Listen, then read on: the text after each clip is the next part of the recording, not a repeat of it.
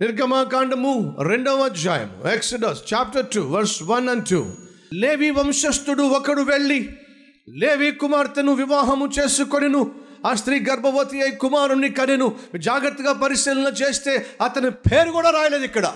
మోషే తండ్రి పేరు కానీ మోషే తల్లి పేరు కానీ ఇక్కడ మనిషినే చేయబడలా కనీసం పేరు కూడా నోచుకోలేనటువంటి కుటుంబం అది.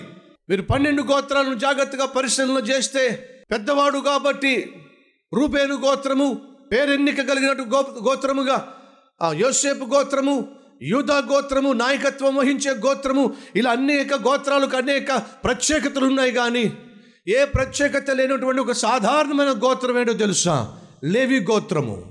ఇప్పుడు మోషే ఏ గోత్రంలో పుట్టాడో తెలుసా? పేరు ఎన్నిక లేనటువంటి గోత్రంలో పుట్టాడు.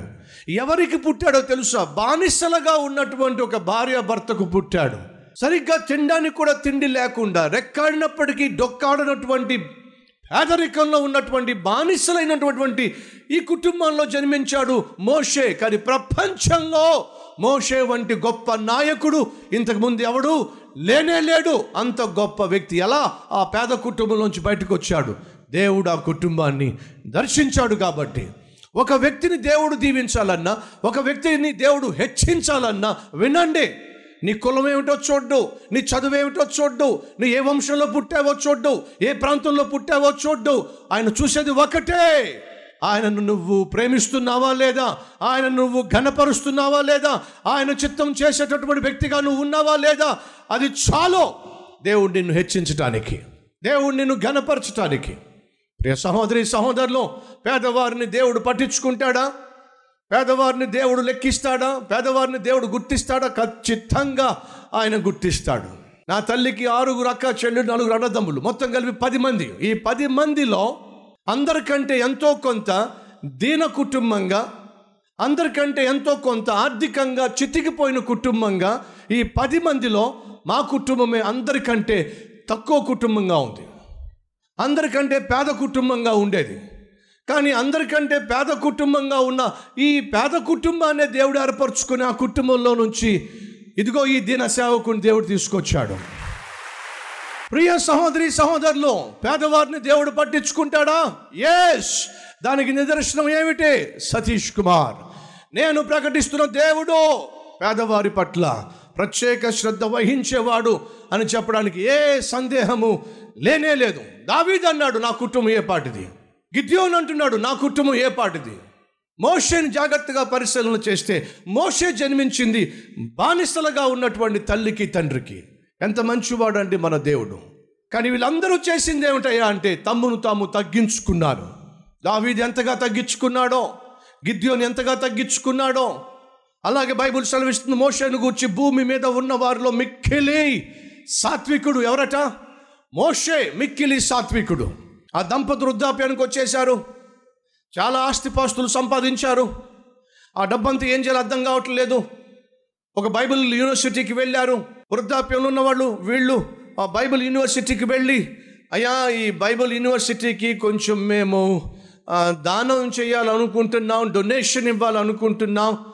ఈ బైబిల్ కాలేజీని స్థాపించిన వారు ఎవరు? అని అంటే ఈ వృద్ధాప్యంలో వచ్చిన ముసలి వాళ్ళని చూసి అక్కడున్నటువంటి ఆ కాలేజ్ నడిపించే వ్యక్తికి నవ్వొచ్చింది. ఈ వృద్ధాప్యంలో ఉన్న వాళ్ళు డొనేషన్ చేయాలనుకుంటే పదో పరకో డొనేషన్ చేస్తారు. దానికోసం ఏకంగా ఈ కాలేజీని స్టార్ట్ చేసినటువంటి ఆ ఫౌండరే కావాలా వీళ్ళకి అని చెప్పి వేలాకోలంగా భావించి ఆ పెద్దవాళ్ళకి చెప్పాడు. మీరు ఏమైతే ఇవ్వాలనుకుంటున్నారో అదిగో అక్కడ ఉండి ఉంది. ఆ ఉండిలో వేసి వెళ్ళండి. మీలాంటి పేదవారిని కలుసుకునేంత టైము మా డైరెక్టర్ గారికి లేదు అని చెప్పి అనేసరికి దిగులు పడుతూ ఆ వృద్ధాప్యం ఉన్నవాళ్ళు కాస్త ఏదో ఒక యాభై డాలర్లో వంద డాలర్లో ఆ ఉండిలో వేసి వెళ్ళిపోయారు. కానీ చనిపోయిన తర్వాత ఈ ఆస్తి అంతా ఏం కాబోతుంది? యేసుక్రీస్తు సెలవిచ్చాడు సర్వ సృష్టికి వెళ్ళి సర్వ సృష్టికి సువార్త ప్రకటించండి. శిష్యులను తయారు చేయమన్నాడు. మనం చచ్చిపోయిన తర్వాత మన ఆస్తితో శిష్యులు తయారు కావాలి సువార్త అందించబడాలి ఏదో ఒకటి చేయాలని చెప్పి మరొక బైబిల్ కాలేజీకి వెళ్ళారు. అది అప్పుడప్పుడే ప్రారంభమైంది. ఆ బైబిల్ కాలేజీ బయట ఒక అతను మొక్కలకు నీళ్ళు పోసుకుంటా ఉన్నాడు. అలా మొక్కలు నీళ్ళు పోసుకుంటూ కలుపు తీసుకుంటూ ఉన్నటువంటి ఆ, ఒక గార్డనర్ కనిపించాడు తోటమాలి కనిపించాడు.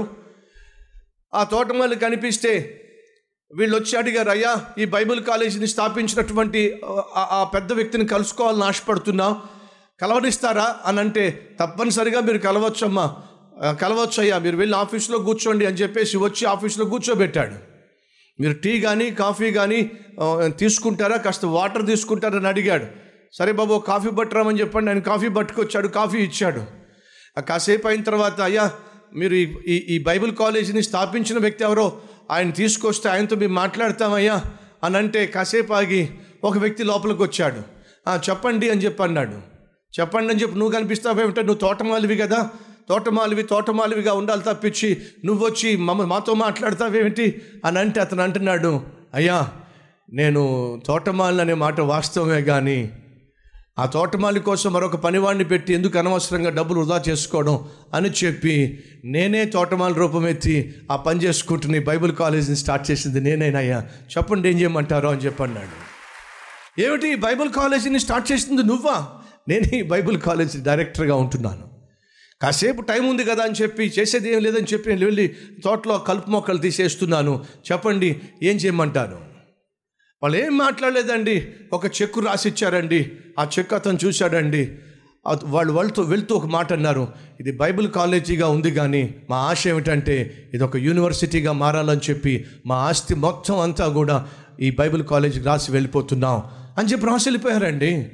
అదే బైబిల్ కాలేజ్ అమెరికాలో ఒక పెద్ద యూనివర్సిటీగా మార్పు చెందిన కారణం తెలుసా? ఆ డైరెక్టర్ యొక్క తగ్గింపు తత్వము వారి ఆస్తి అంతటిని కూడా బైబిల్ కాలేజీకి దానం చేసే విధంగా చేసింది. ప్రియ సహోదరి సహోదరులు బైబిల్ సెలవిస్తుంది. తనను తాను తగ్గించుకొని వారిని దేవుడు ఏం చేస్తాడు? హెచ్చిస్తాడో? తనను తాను హెచ్చించుకుని వారిని దేవుడు ఏం చేస్తాడు? తగ్గిస్తాడో?